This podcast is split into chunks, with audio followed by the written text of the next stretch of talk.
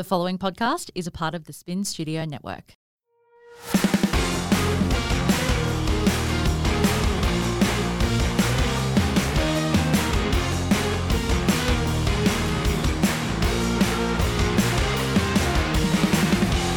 Hello, Sunshine, and welcome to She Was the Fire. It's time to stop dancing in the dark. Let's start your fire and ignite your spark. I'm Courtney Mangan, and welcome to episode 23. And actually, that's like the champions number, isn't it? Isn't that like LeBron's number and David Beckham's number and Michael – I was going to say Bublé, but what I mean to say is Jordan. Michael Jordan's number. I feel like 23 is the number for like the top sportsmen. They all choose that as their number. Anyway, moving on. Not relevant, but maybe this could be the winner episode. Who knows? Anyway, today I have another guest, which is very exciting. I haven't had a guest for a couple of weeks, but I think that today's probably going to be a bit of a different one. We're talking about compartmentalizing and how to sort of master your emotions. However, before we get into today's episode, I want to make it super clear. I am not a medical professional. Neither is today's guest. Nothing that I say should be taken as medical advice. Nothing that he says should be taken as medical advice. It's just our personal opinions on things that we do for compartmentalizing. If you do suffer from anxiety and depression, please seek professional medical advice. But before we get too far into it and I get carried away, let's talk quickly about my stationery launch. It is coming up so soon, and I just wanted you to be the first to know about it. So instead of today me saying like tag your friend or shout me out, what I'm going to ask you to do is go to my website, courtneymangan.com.au, and subscribe to my newsletter, because that way you'll be the very first to know about when my new stationery is launching, which is very soon, as I said, as long as all the deadlines are met, nothing goes wrong. And yeah, on there, my website, I'm now writing blogs about productivity. I'll also be adding stuff about recommendations, beauty tips, all that kind of stuff. And yeah, it's just going to be a newsletter that I'm going to send out as well with, you know, a little bit of a sneak peek to the court report stuff. So if you like hearing my recommendations and suggestions, then come and subscribe and you'll be the first to know about the launch. All right, before I bring in today's guest, let's do a little intro and I'll talk a bit more about why this topic, why this guest. So a number of you guys, so my listeners and also a lot of my friends actually suffer from anxiety and have sort of issues with being able to control, I guess, where your mind wanders off. So I have a lot of friends who just stress over the tiniest little things and it's just they can't stop focusing on them. And I have one friend in particular who, you know, when I'm going through a certain situation, she'll, you know, it's really difficult or stressful and I'm still like just functioning and getting on with my life and it's not affecting my mood.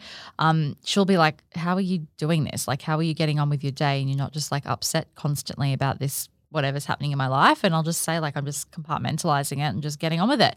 And she was like, oh my God, I wish I could do that. How do you do that? So I thought, how do I do that?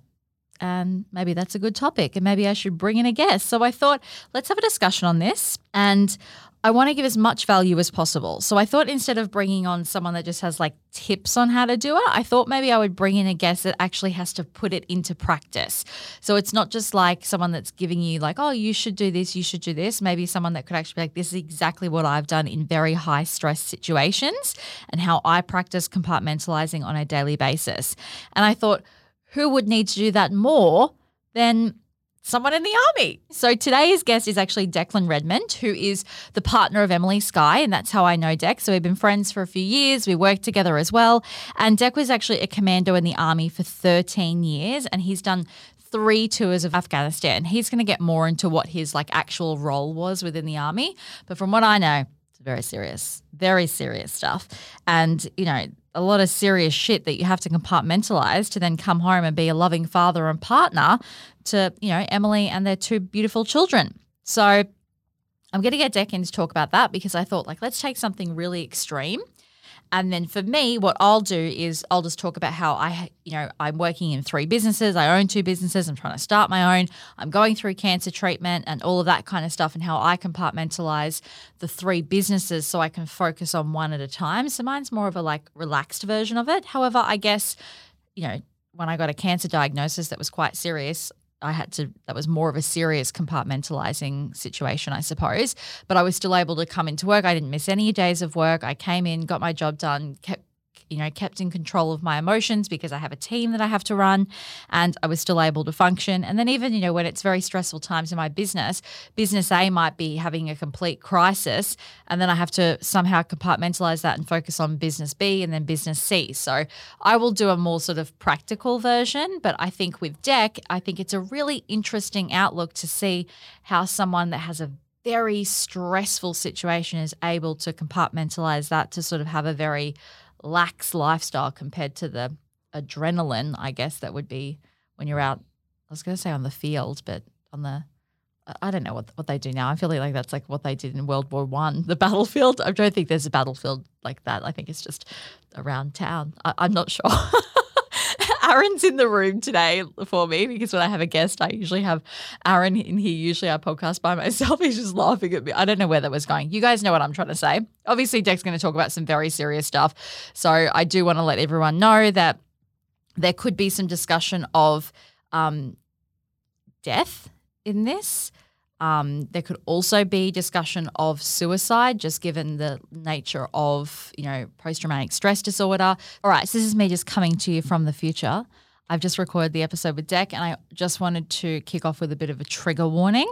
So some of the topics that we discussed here today could be a little bit triggering. We did discuss, obviously, a lot of stuff that happened in Dec's army days, which does involve a lot of death and suicide, and there's also a story that involves children to do with being in Afghanistan. So I just wanted to sort of set that up, that there is some information that could be triggering to some. Firstly, what is compartmentalizing? Because Dec doesn't need to be here for all the definitions. Let's get it out of the way early. So it's basically to separate into two distinct parts, categories or compartments in your mind. So for me, it's all about controlling my emotions and being in control and not vulnerable to your emotions. And at its core, it's the art of focusing on one thing at a time. And it's a great tool for stress management.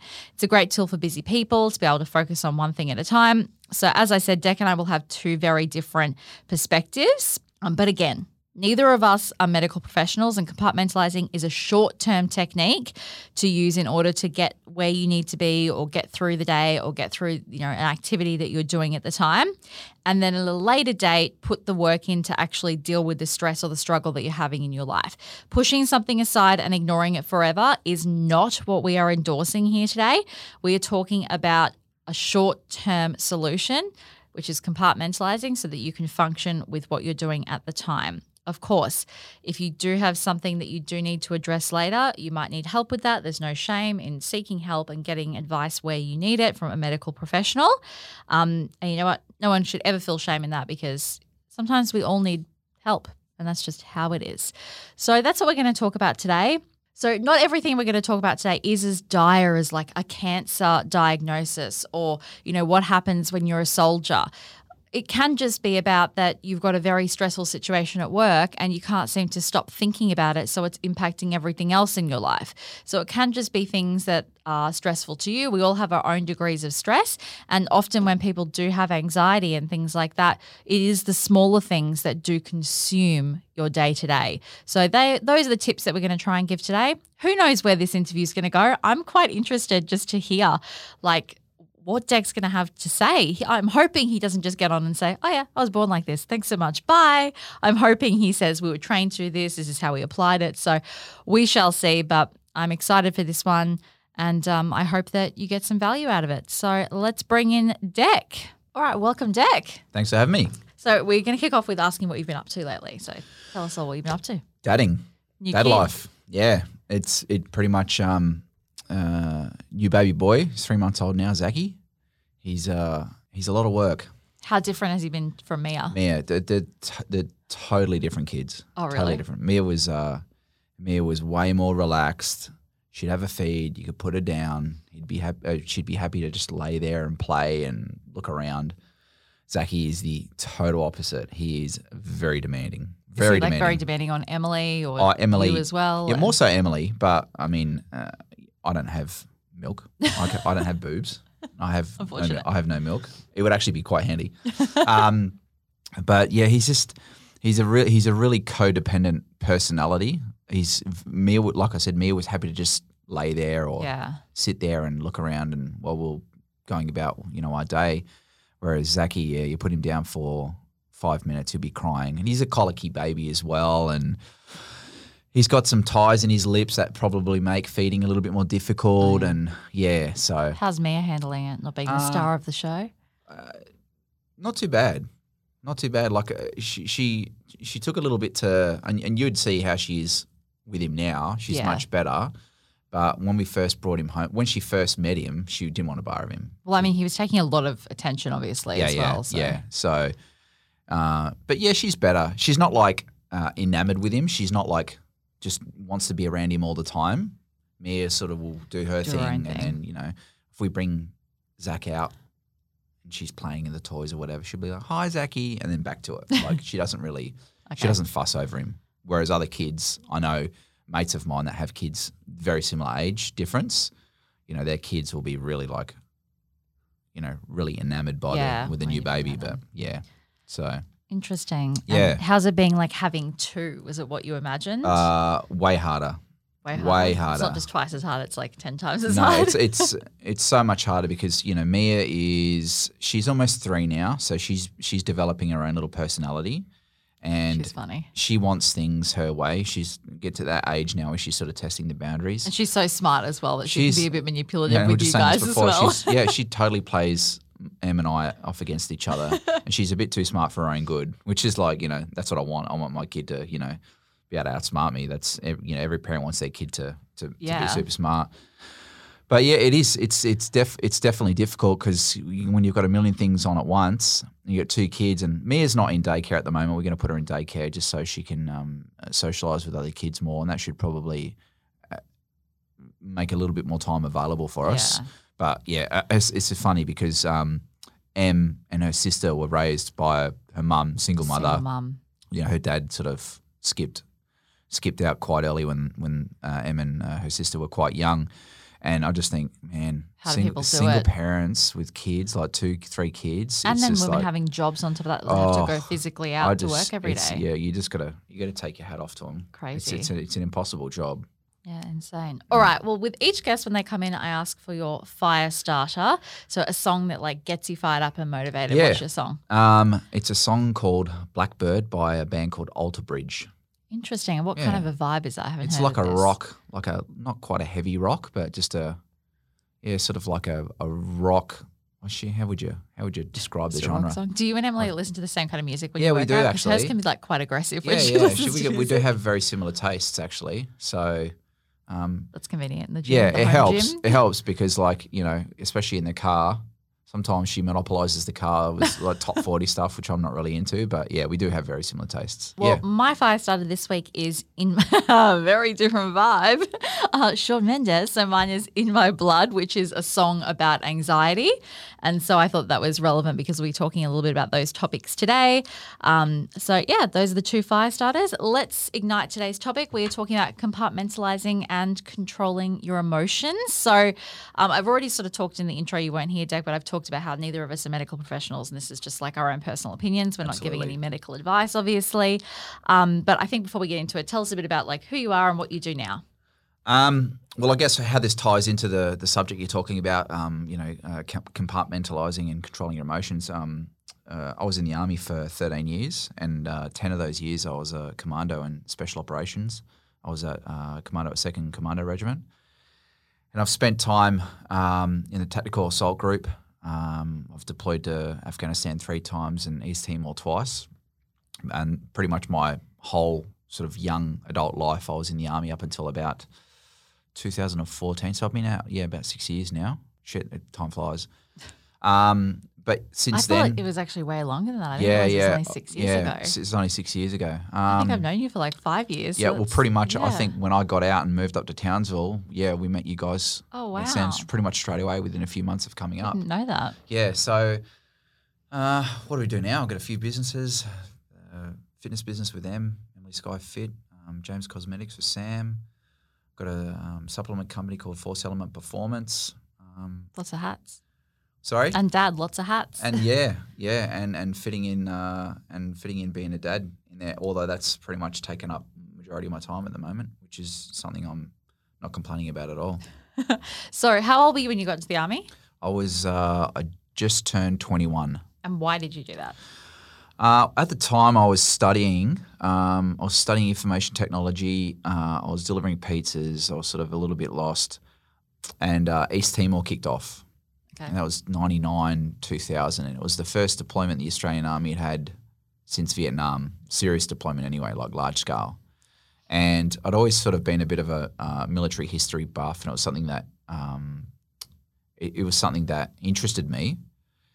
So were you like a fit guy then? Yeah. I was into boxing and wrestling and Brazilian jiu-jitsu, and I was training a lot and whatnot. And I just thought, it was one of those things like I really wanted to study. I wanted to finish off my my study, but I thought this is an opportunity. This is the Army hadn't deployed since Vietnam. I'm like, okay, I want to get in on this, and I'll get in and I'll do 3 or 4 years, whatever the length of the contract was, and I'll get out. And whatever study I don't catch up on, whatever study I don't finish, I could do later. And that was what I had in my mind. Did you know anybody that was already in it? No. So I applied. I get accepted pretty much straight away, which is unusual. Usually you have to wait sort of 6 months. What kind of process goes into getting approved for that? Oh, it's pretty simple. You rock up to recruiting and you say, this is the job I want, because, you know, there's different corps in the Army and different trades within those corps. And I just said, I just want to be a rifleman, go to the infantry corps. And there just so happened to be spots available because Timor was in full swing. And I got accepted and did all the aptitude testing and the initial fitness testing and whatnot, and straight away I was off to Kapooka for basic training within, I'd say, 3 months of my application. Wow. Yeah. And then it all just, went from there. And so you then went from that position to then a commando. Yeah. And what does that mean? Yeah, so I was in an infantry battalion for 3 years, and in those 3 years I did a year down at the School of Langs where I learned to speak Farsi and Dari. That's what they speak in Iran and parts of Afghanistan. So I spent a year there. I feel like there's so much about you I don't know. Yeah. I'm learning so much. So you speak these other languages. Well, I'm you can understand them. Yeah, I can understand.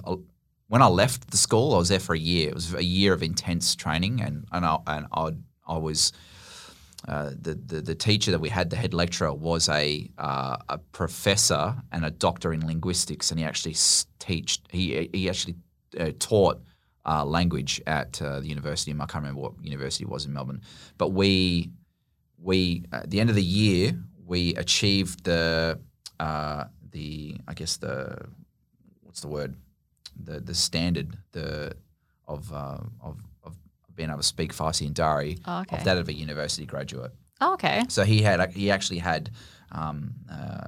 was the head lecturer on the university degree down there. So when I came out, I was very fluent.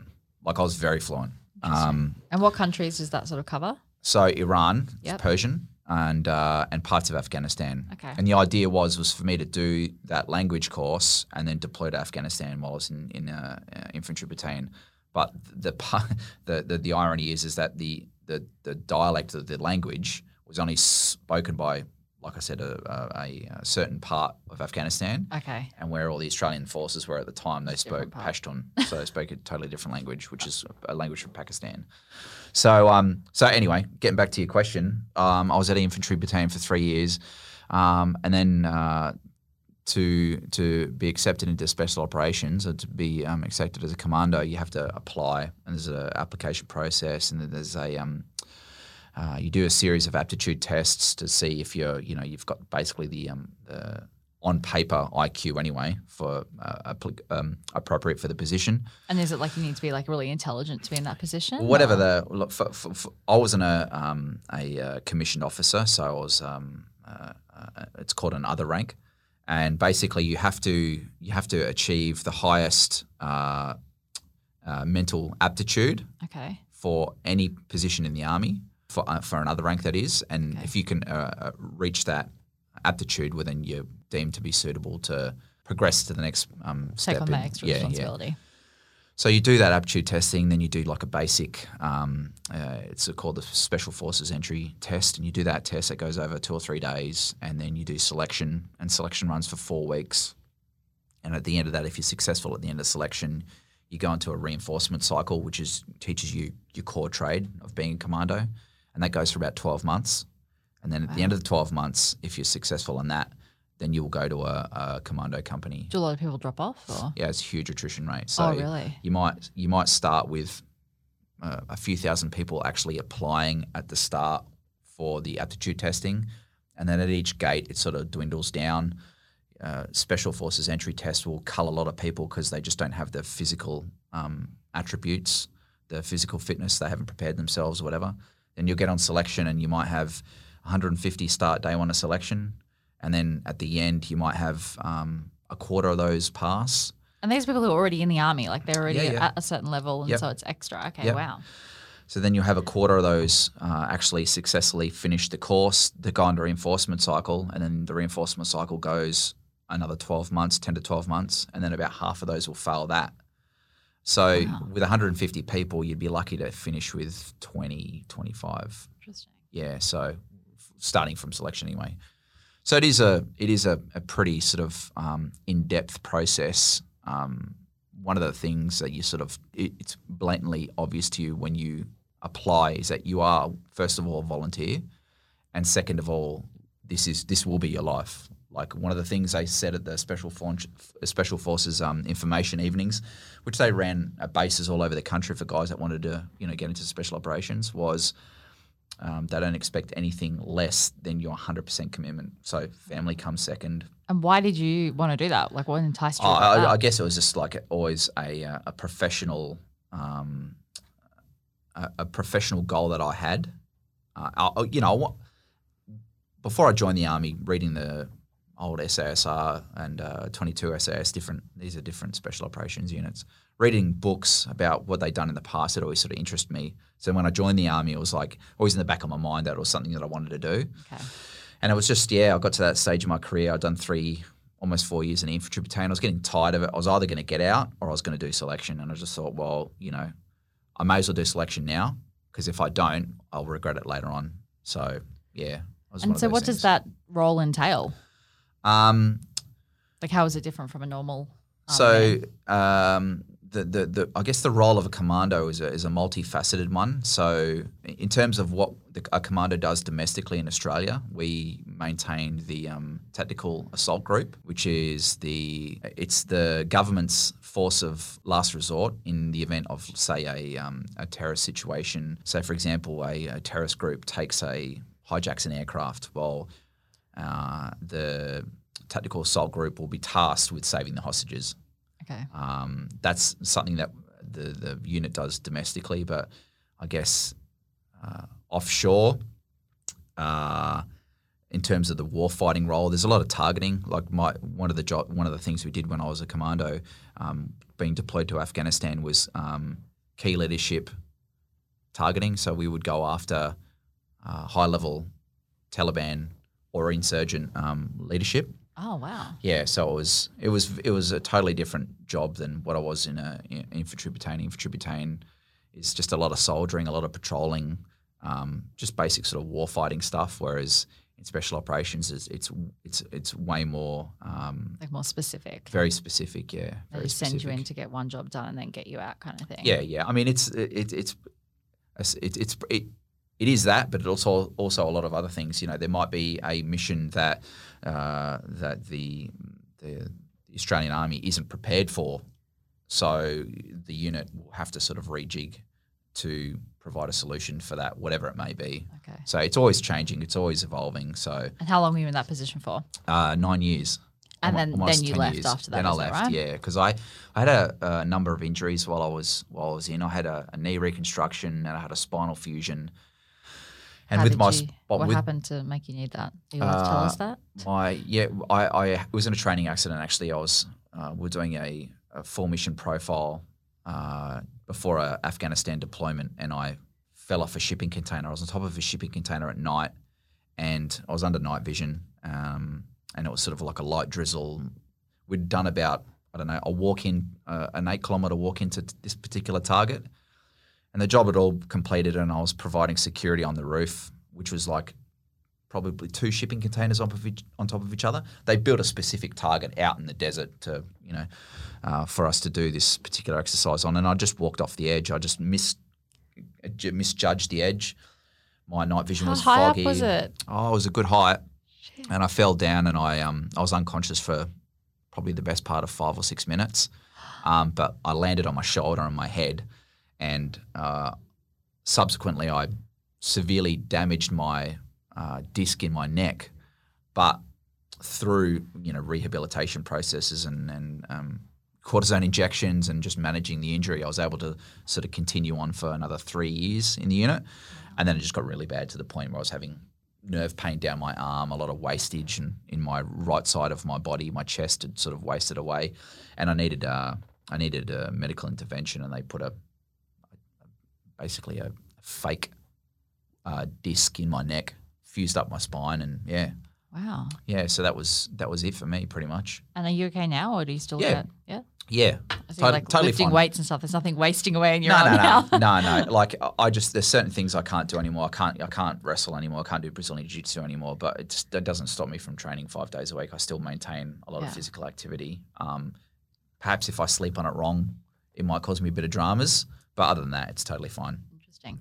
So obviously that job was quite full on, and you would have seen a lot of, I guess, very serious things, or maybe done some things as well that you would have had to, I guess, being like a loving dad and husband or whatever, or partner. Yeah. It's not things that you really want to be thinking about, or even in the moment when you're having to do these things, you don't want to have to attach emotions to it. So does the Army sort of look for people who can already compartmentalize, or is it something that they teach? Or they probably do a better job of it now than they did when I first came through. Like I did selection back in 2005. And they probably do a better job now of emotionally profiling particular personality types. But yeah, it definitely is, in my particular job anyway that I used to do, it's something that you needed to, there was no formal training on emotional resilience or anything like that. It was just something that if you didn't have it inherently, if you didn't have it naturally, if you didn't have like natural coping mechanisms, you would burn out very, very quickly. And that's my peers, my generation now, the guys that I did selection with, most of those guys are out now. Very few are still around because, we're talking, 15 years ago when I initially got in. There's very few guys that are still in just because of that reason, because you get the emotional burnout. You're constantly on deployment. And like you're saying, you're seeing a lot of things, you're experiencing a lot of things. And it was warfighting, There was a lot of death. There was a lot of injury to close mates, and close mates being killed as well. And also just high stress, regardless of how bad it was. Constantly on edge, constantly being hyper alert. You're fighting an enemy, so it's not like it's you're just sitting in a picket box or a security box somewhere. You're out there looking for the enemy, looking for bad guys. So that involves, taking human life as well as saving human life.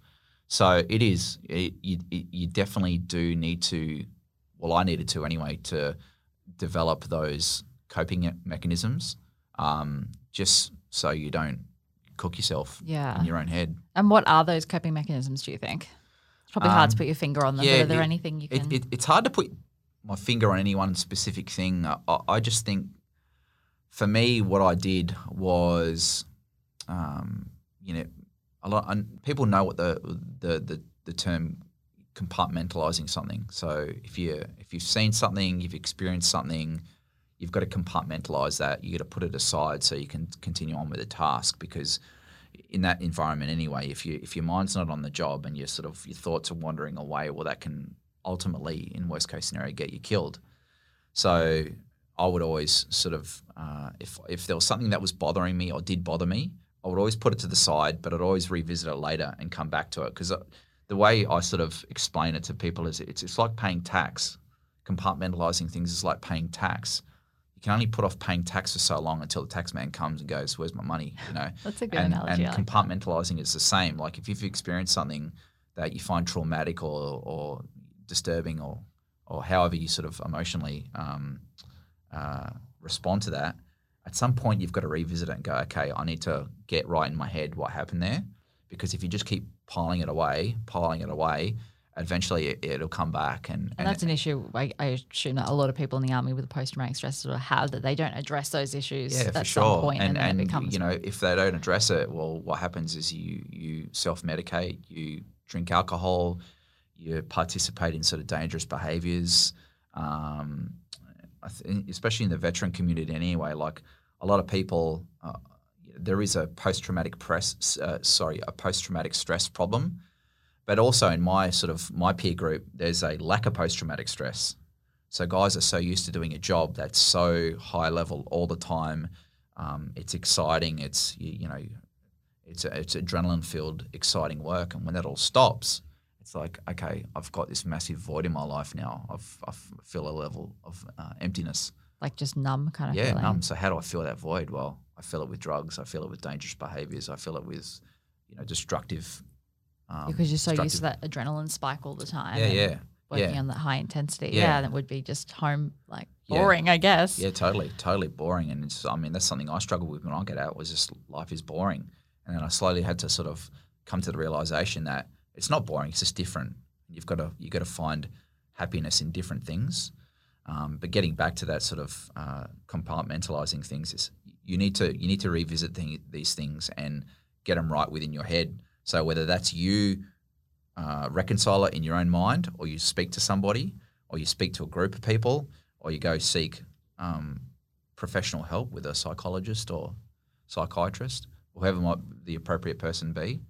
But I was talking about in the intro before you were here that for me, I think that compartmentalizing really is a short-term thing. Short-term. It's not like a long-term thing. It's just something so that you can get through the moment that you're in. So obviously I was talking about how I work in businesses, run businesses. And then when I got my cancer diagnosis, I couldn't just crawl up into a ball and be like, bye guys, I'm just crying for the rest of the day. Yeah, yeah. I had to be able to come to work and be positive for my staff. And so you have to kind of put those emotions away in your brain and then come back, and at night is when I would then try and unpack them and revisit and figure out how to come to terms with my diagnosis. Yeah. But for a moment you have to get through the day, so you have to sort of put it somewhere and I guess pull out all the emotion of what's going on in that situation and then be hyper focused on what's happening at hand, I guess. The here and now. Yeah, because if you get wrapped up in what's going on, well then you're no good to anybody. Yeah, exactly. Especially yourself. Yeah. So are there sort of things that you found, these coping mechanisms that you've been able to use in your everyday life? Obviously it's not necessarily life or death anymore, but you have been in stressful situations where you run multiple businesses and you've got kids and family, that whole thing going on. Do you use any of these tools in your everyday life? I do. I definitely do. I would say one of the benefits of my previous life is that things generally don't stress me. There are work stresses, I can't say that I don't feel stress, but I don't feel stress like I used to feel stress. Like I don't feel stress like I'm about to die or someone's trying to kill me. So everything seems a lot smaller. It's like an administrative stress. It's like, okay, when this problem needs to be solved or this needs to get done, and I've got to juggle, the kids and, a million things to do. What about when Emily was having labour on your living room floor? Yeah. What kind of stress was that? It's funny. I joke with mates about that. That was probably more stressful than anything in Afghanistan, because at least, in my army life, I was prepared for everything. I was trained for everything. There was nothing really that was going to surprise me. There was events that surprised me, but there was nothing that I didn't have an answer for. Whereas that was definitely stressful, and it was stressful in the situation wasn't overwhelming. The situation wasn't stressful. What was stressful was I'd had a million thoughts going through my brain about how home births and birth in general can go wrong. Yeah, exactly. Because it was one thing that Em and I talked about, that we didn't under any circumstances want a home birth. Because, and Emily had a quite difficult birth. Well, she did. Well, she did. And to be perfectly honest, had we had a similar situation with Mia at home and we decided to have a home birth, we'd just say a midwife. And this is not to say to all the ladies out there saying don't have a home birth, you got to do what's right for you. Exactly. But I know if that had happened at home with Mia, Em would have been in real trouble. And Mia would have been in real trouble too, because there was basically she was hung up in there and there was a surgical intervention that needed to happen to get Mia out. So the thing that was stressful for me was that, one, I wanted Em safe, and two, I wanted Isaac safe. Everything else, like the blood and the situation, that wasn't concerning me. I was just like, okay, and I didn't have the tools to make sure they were safe. So that's what stressed me, because I'm not a medic, I'm not a paramedic. You know, if Zachy was sort of trapped in the birth canal, well, my cousin, who's unfortunately since passed, he was severely mentally handicapped as a result of being trapped in the birth canal for 10 minutes or so. And so all these things are running through your head. Exactly. So yeah. But as soon as the ambulance were there and he arrived fine, and it was just all good. Yeah. So back to, like, obviously that's an extreme example, but back to your everyday life, how do you sort of implement these tools that you've learned over the years? I try not to, if something happens, like a problem arises or something that someone else might get stressed over about, like fire back at, I always try to sort of like take a bit of a pause and just be like, okay, I'm not going to deal with that right now. I'll come back to it in half an hour. I'll come back to it in 20 minutes. I'll just have a think about it. I'll have I'll just ponder on it a bit, and then I'll come back to it, because especially if it's like conflict, if it's something to do with conflict, I don't want to be right there firing back. In that agitated state. Yeah, in an agitated state, or I'm just going to sort of have try and get a bit of a clear mind on things. But also too, like, I think I've got a fortunate perspective on just life in general, in that I'm very fortunate to be here. So if I have to deal with sort of administrative problems or people problems or whatever, like that's the least of my concerns. And I guess it's like people that have a near-death experience. It's like, oh, I could have died then. So life's actually quite good. So your perspective and gratitude, I guess, is sort of playing a part. Yeah, and that's nothing you can really teach somebody. It's like it's through life experience. It's it's through experience that you are able to sort of change your mind state on certain things. And I think that's probably a big thing too for people to, in terms of coping with problems or whatever. It's mind state is a huge thing. Like I was talking to a friend of mine who I was in the army with for a long time, only a few days ago, and he's really struggling with certain things. And he was telling me about how, you know, his kids are stressing him out because he'll come home and his kids have shit everywhere and toys everywhere, and they're drawing chalk all over the driveway, and he comes home and the house is a shit fight. And I'm just like, how about you look at it from this perspective, man? Like, you come home, you got two healthy kids, they're happy, they're playing, they're drawing on the driveway with chalk and whatnot. Like, that's a good thing. Sometimes people need a reminder. Yeah, you know, it's just I'm a big believer in, like, if you have a problem with something, it's nothing you can't solve with how you perceive a situation or how you approach a situation. I'm a real big believer in that. So if somebody is struggling with sort of letting their emotions gain the better of them, or I know I myself don't suffer from any anxiety, thankfully, but I know with my friends and family that do, they seem to get really fixated on the very small things, and they just can't seem to move past them. Yeah. And it's just like, I wasn't even thinking about that anymore. I've moved on, and they're still stuck on it. What kind of advice do you have for someone? Like, how do they put those things aside and then focus on what they're doing? Well, I guess it goes back to that sort of the state of mind, how you perceive a situation, because your anxiety is coming from how you perceive a situation. I've got a lot of friends that suffer from anxiety, and the anxiety that they suffer is from being hyper alert all the time, too much.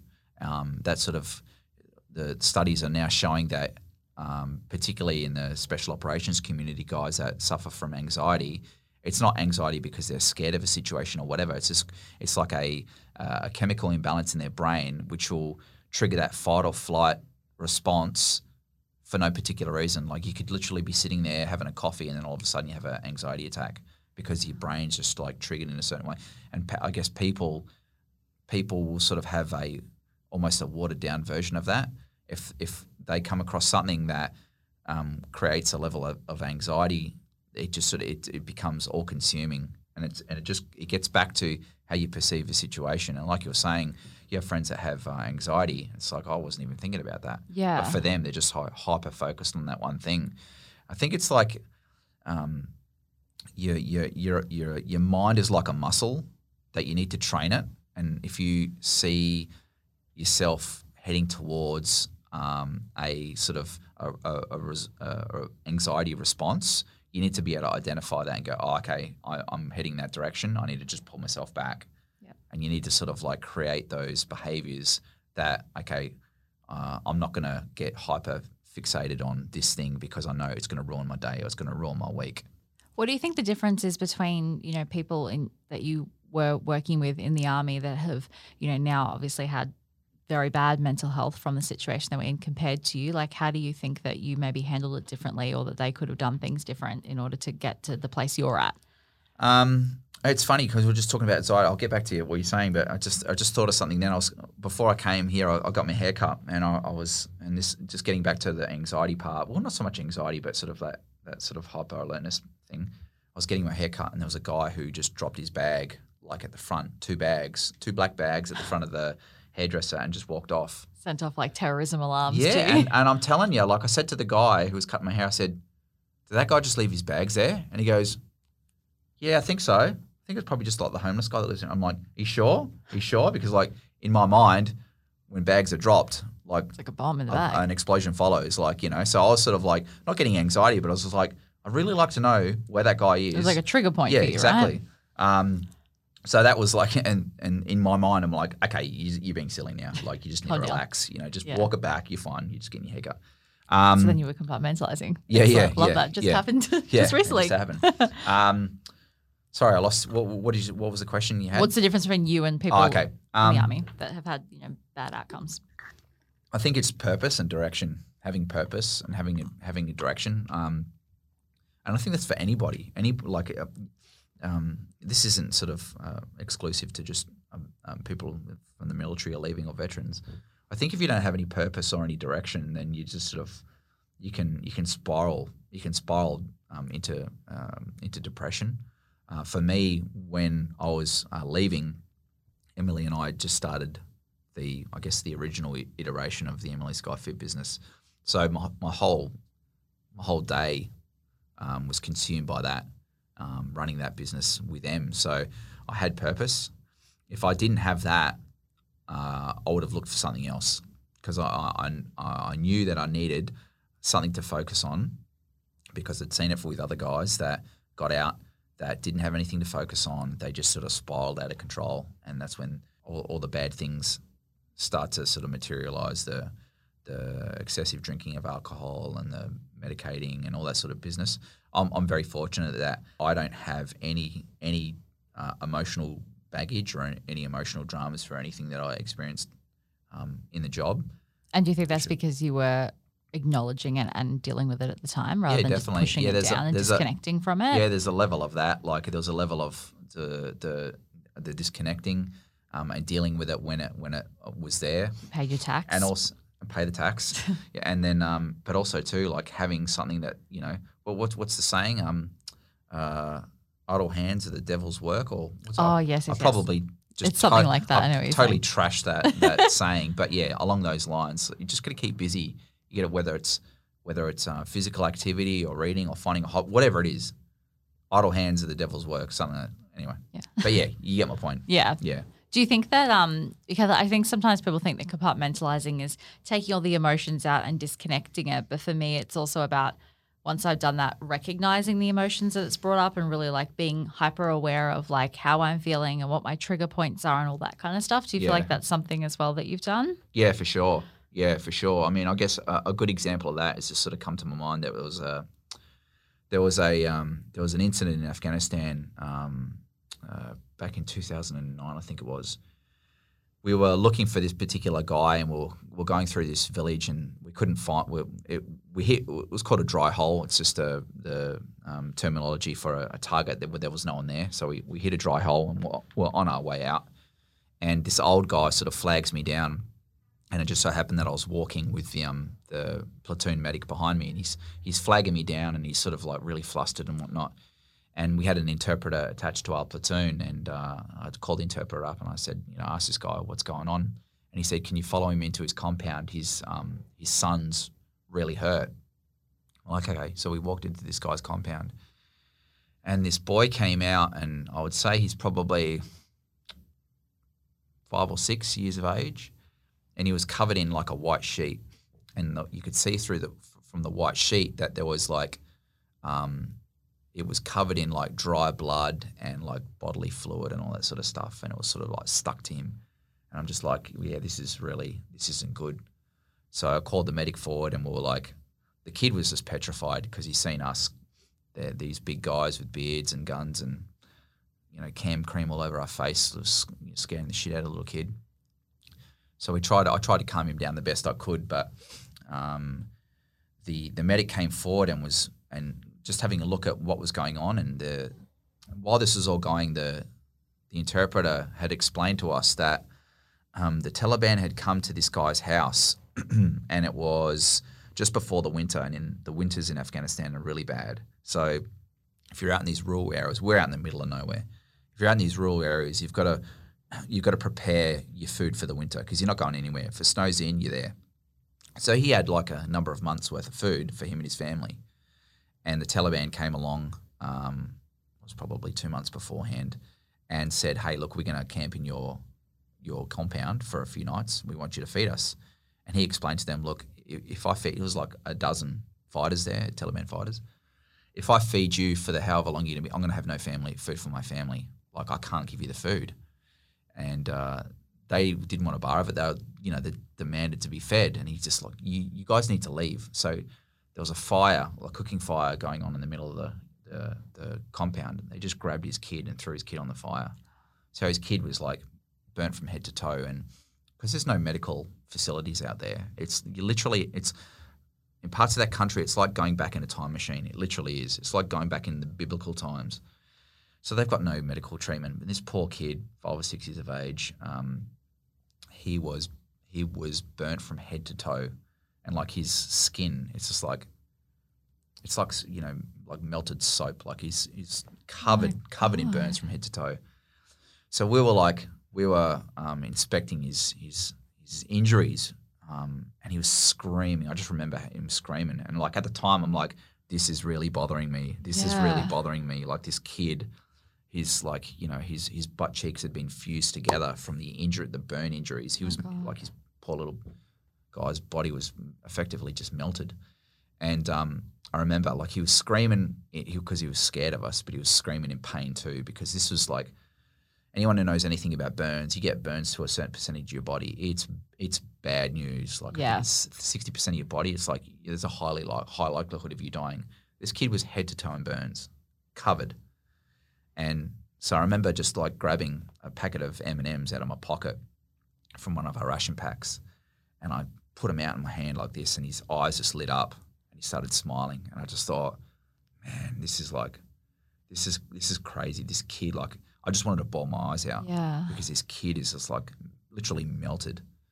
And that's something that, going back to, we ended up getting him medical treatment and got him sent to Taringa for further treatment. But that's, I mean, to this day, that was almost a decade ago. It's, you know, so in that moment in time, I had to compartmentalize it. I'm like, I have to be on task. I have to stay focused. You can't sit there and cry about the kid. Yeah. Exactly. And I'll deal with it later. And I did deal with it later. Like, I talked to other guys on my team, and, you know, they were equally as sort of, you know, horrified as I was. But then you just sort of work it out in your own mind, you know, because if you just carry that baggage around with you forever, it'll just like eat you. It'll just eat you up. And also having your own kids as well, it would trigger all those kinds of things. And I'm working with guys that are older guys, generally speaking. You know, the average age was guys in their 30s. So a lot of them had kids as well. So, yeah, you just got to pay that tax. Yeah. You got to come back to it. You got to revisit it, and you got to like get it right in your own head. Exactly. Mm. All right. Well, I'm just going to bring it to just some general kind of everyday stuff, because obviously not everybody has quite the experience that you have that they're dealing with. Obviously, everybody's got their own thing. We're not saying one's worse than the other, obviously things are, you know, different for everybody. But there is this sort of story that I'm actually going to be going through with my staff tomorrow. So Aaron, who's the producer here, just ignore this story because it's for my staff tomorrow. But it was an interesting video that I watched on YouTube, and I think it plays into a little bit of something that you were talking about. And it's like this professor goes up in front of the class and he says, like, we're going to do an exam and there's a piece of paper on everybody's desk, and he tells them to start. And as they turn over the paper, it's just a blank sheet of paper with like a black spot in the bottom sort of left-hand corner of the piece of paper. And then he just says to everybody, okay, like tell me what you see here. Mm. And so everybody starts to say like, oh, like a small dot in the left-hand corner, or someone's like, oh, a black ink spot that's, you know, starts describing the black spot, and everybody describes the black spot.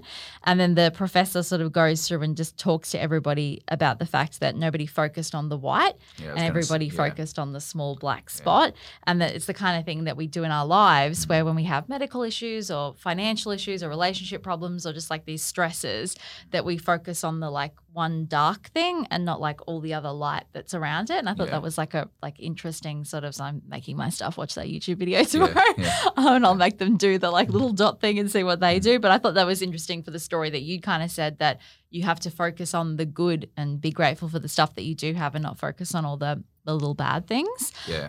But just for some sort of more tangible tips, because obviously I sort of do this compartmentalizing stuff in my everyday life. I run three businesses, so if there's a crisis going on with one, I have to kind of focus on the other as well. Yeah. And one thing when I'm feeling really stressed, music is like a big thing for me that really calms me down. Yeah. And I kind of have certain songs that get me in the zone to like focus. And I know some people meditate. I don't know if you do do you meditate or anything? Well, are you a meditator? Exercising is my meditation. Okay, yeah, fair. Yeah, for sure. Yeah, music is mine. I can't seem to switch off when there's no silence. Yeah. It's just my head then. And then another thing that I like to do is like every time like a negative thought comes into my head, I try to replace it with like two positive ones to kind of give myself like a bit of perspective. And then, just always that being aware of stuff. I found that writing things down is really good when I'm having a problem with something that I sort of like try and not necessarily journaling because I do it so inconsistently, but if I am stressing about something, I try to write it down and nut out like what the base kind of thing is. Yeah. And then I guess being really hyper-focused. So again, it's like a time blocking tip where it's like all you do is focus for the next 30 minutes on what you need to and then move on to the next task rather than having to like think about all the other stuff that you've got going on. Yeah. Doing things that make you happy, I guess, would be like something that would be a good tip. Knowing your boundaries and your triggers, I think, would be something that you've talked about. Yeah. Do you have other things that you know, like obviously a man dropping a bag at a front door, but do you have other things that are like triggers for you? Like when you first got back, where they're like, you know, in the movies you see like a car backfire is like always a key thing that they have in the movies. I don't have any dramas to that sort of stuff. No, I think and. Something that I do, and I don't do it because it's a problem for me. I just do it because I think it's a good thing to do, and I think a lot of people today should also do it, is like some form of digital detox. Get off your devices, get off your computer, like especially on the weekends. I make a really, really conscious effort not to be checking my phone or whatever. And just spend time with them. And is that like kids. Living in the moment more kind of thing? Absolutely. And I think like, you know, you're talking about like being hyper-focused on a problem and anxiety. And I'm really convinced that it comes back to the way we live now and how so much of it is about social media, how much of it is about, I mean, this is social media in this world is your bread and butter. Yeah. How many people do you know live a certain way on social media, but in real life are totally different? Most people. Yeah. So, literally the episode that's aired today for my podcast is having a healthy relationship with social media. Yeah. And I talk about how like people only put on social media exactly what you want them to see. Exactly. And this is the thing is that, you know, comparison is the thief of happiness. It's the thief of joy. Look at you and your sayings today, Jack. I got that from Em, actually. Em told me that one. Because I was saying that even people like me and Emily, we still don't put everything. We are pretty like honest with what we put out there. But I even listed last week all the things you don't see that like still happen to me that I don't put on there. And I think a lot of people's problems stem from looking at other people's social medias. And I know for me, like – I can look at something on social media and if it bothers me, I'm just like, yeah, whatever, I scroll past. I don't get emotionally invested in it. I don't get envious of people. I don't get jealous. I just, it is what it is. But I get off because it takes my time. It's taking my time. Like if I'm on there for half an hour of the day, I'm like, well, that's half an hour I could be spending with my kids or doing something more training or something more productive. So I think people need to be responsible because a lot of people's triggers are triggers they're allowing in. Yes. You know, so, for example, like you, you know, you want to lose weight, you want to get fit, you want to get healthy, but all these fit people that you're following on Instagram are triggering you. Why are you following them on Instagram? Why are you looking for their stuff? Like, if makes you feel shit about yourself. If anything makes you feel shit about yourself, like no one's gonna say you shouldn't feel a certain way. You feel the way you feel, but if something is making you feel a certain way, you need to get rid of it. Yeah, it's toxic. So that's a big thing, I think, for people. They just need to, like for me anyway, just get off your devices. Digital detox is a real thing. Yeah, like it definitely is a big trigger for a lot of people, social media. Because, I mean, even if you look at kids, there was a study done recently on kids, like teenagers, between the rates of suicide in kids between, 11 and 16 has never been higher. Yeah, did you see that? You've seen that social media documentary? Yeah, crazy, isn't it? Never been higher. What do you think that is? Yeah, exactly. Like, I mean, and that's not exclusive to just kids.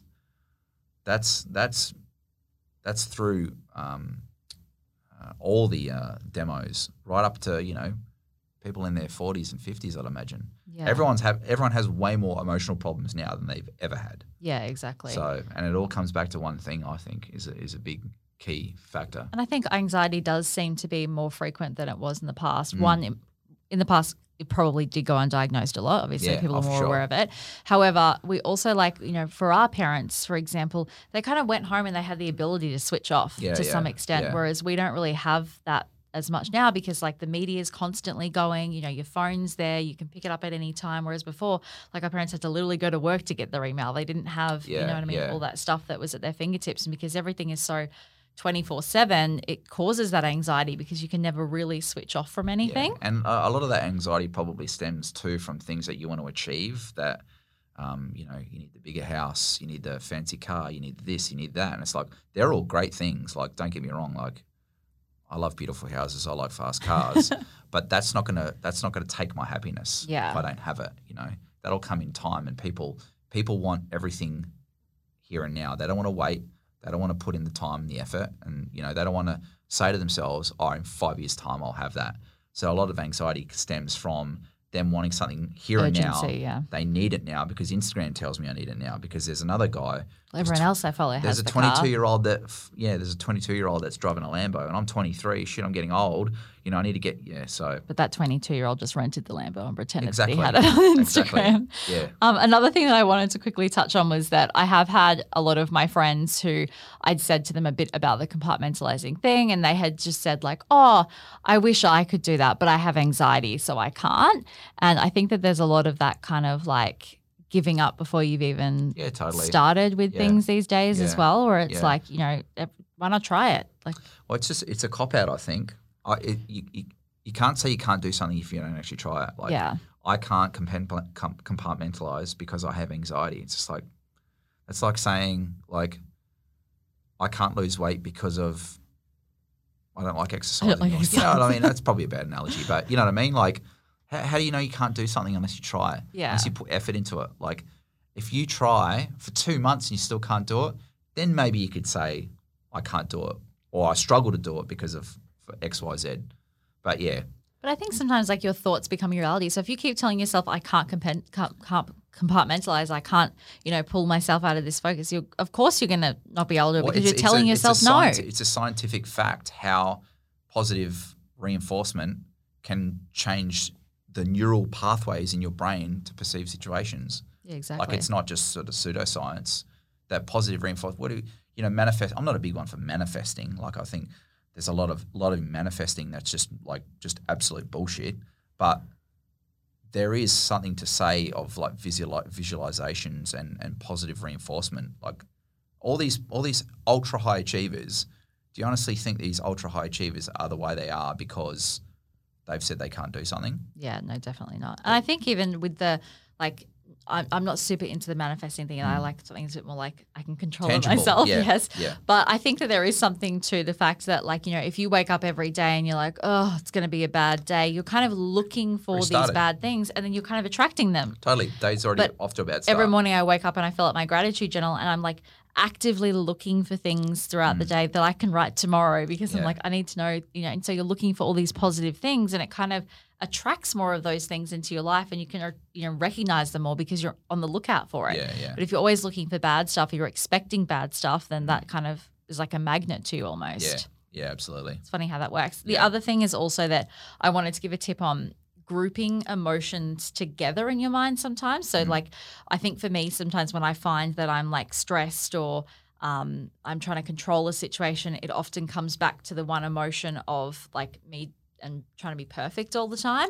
And so sometimes I'm able to like group that together in my mind to be like, Courtney, like it's progress, not perfection, move on past it. Because I get a lot of people in my DMs because I'm trying to start like my own side hustle at the minute, Dec. I'm not sure if you're aware, but I've been harping about it on Instagram doing my own stationery. And so I had a lot of people because I've got very short timelines because I wanted to get it out before Christmas because that's the ideal time. I also want to make sure I get it out before Black Friday hits, which is a very big time of year around this business.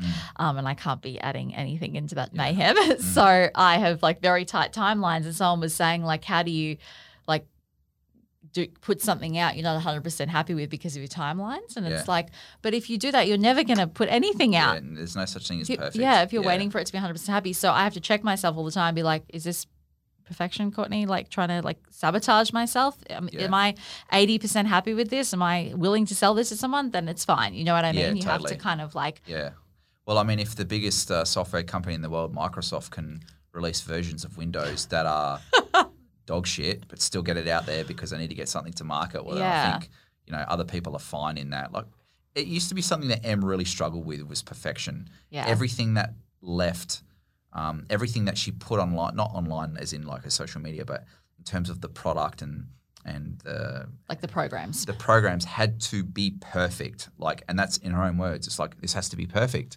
And there's no such thing as perfect. And perfect, if you aim for perfection, nothing will ever get done. One thing that I really try to sort of like convey to you, especially in my military life, is that if you're planning for a mission, no mission is ever going to be perfect. There's always going to be room for things to go wrong. But if you're aiming for perfection, you'll never get out the door. You'll never get anything done. So at some point you got to go, okay, this is good enough. And that's not to say that your good enough is shit. It's just it is good enough for now. Like I need to get it done at some point. We have to balance not being able to move forward and moving forward and it's still being good enough to get there. You just get that thought, that decision-making paralysis where you're sort of like you're going in circles because everything needs to be absolutely perfect. All right. I think that we've sort of gone into all those tips enough there. And funnily enough, my other subject that I sort of ask all my guests is, what is your attitude of gratitude? Which you've obviously talked a lot about gratitude kind of today. So what is your like main thing that you're grateful for at the minute, Dec? I'm a family. I'm the richest man in the world. I've got the best family, got amazing kids. I hung out with your family on the weekend. What cuties. Amazing partner. I just, that's my world right now. So, and every day, like, you'll never hear me whinge about like life in general, even if it's in inverted commas a shit day. A shit day is still a great day because I have my family and I live in probably the best spot in the world right now. And it's not hard for me at all to be grateful for the life that I've got at the moment. That's nice. Yeah. All right, and the final thing is what gets you fired up, Dec? Fired up. What are you passionate about? You know what? I'm passionate about life, and that's like that sounds like probably really cheesy and corny, but I'm actually fortunate to be here because in my former military days there was quite a few close calls, and unfortunately some of my good friends were killed overseas. I'm very fortunate to still be here, and I really am grateful for every single day that I have. So just life. Life is good. Like it really is. I mean, it's shit at the moment for a lot of people with COVID, but there are silver linings everywhere. Exactly. And you're never going to go through life without those sort of those bumps. All right, that's pretty much it, I think. We're going to finish with this week's Thought of the Week, and it is from Deepak Chopra. You are not a prisoner of your thoughts. You have the ability to control what you are thinking. All right, well, thank you so much for listening to this week's app. Thank you for joining us, Dec. I appreciate it. Anytime. I'll be back next Tuesday with a new app, but in the meantime, remember that your thoughts create your reality and protect the skin you're in. Follow me on Instagram at Courtney Mangan and That She Was a Fire. Where can we follow you, Dec? What is my Instagram? It shows you how much I know about my... It's like the reverse of your name. It's like inverted. Rec Dedmond. Yeah. Man, I'll just double check that because when I was in the army, we weren't allowed to have social media. Oh, really? No, we weren't allowed. And you can't be Insta-storing out like Afghanistan, I guess. Rec Dedmond, R-E-C-D-D-M-O-N-D. Yeah, there you go. Give him a follow there. Yeah. All right, and don't forget to subscribe and share. Thank you. Bye.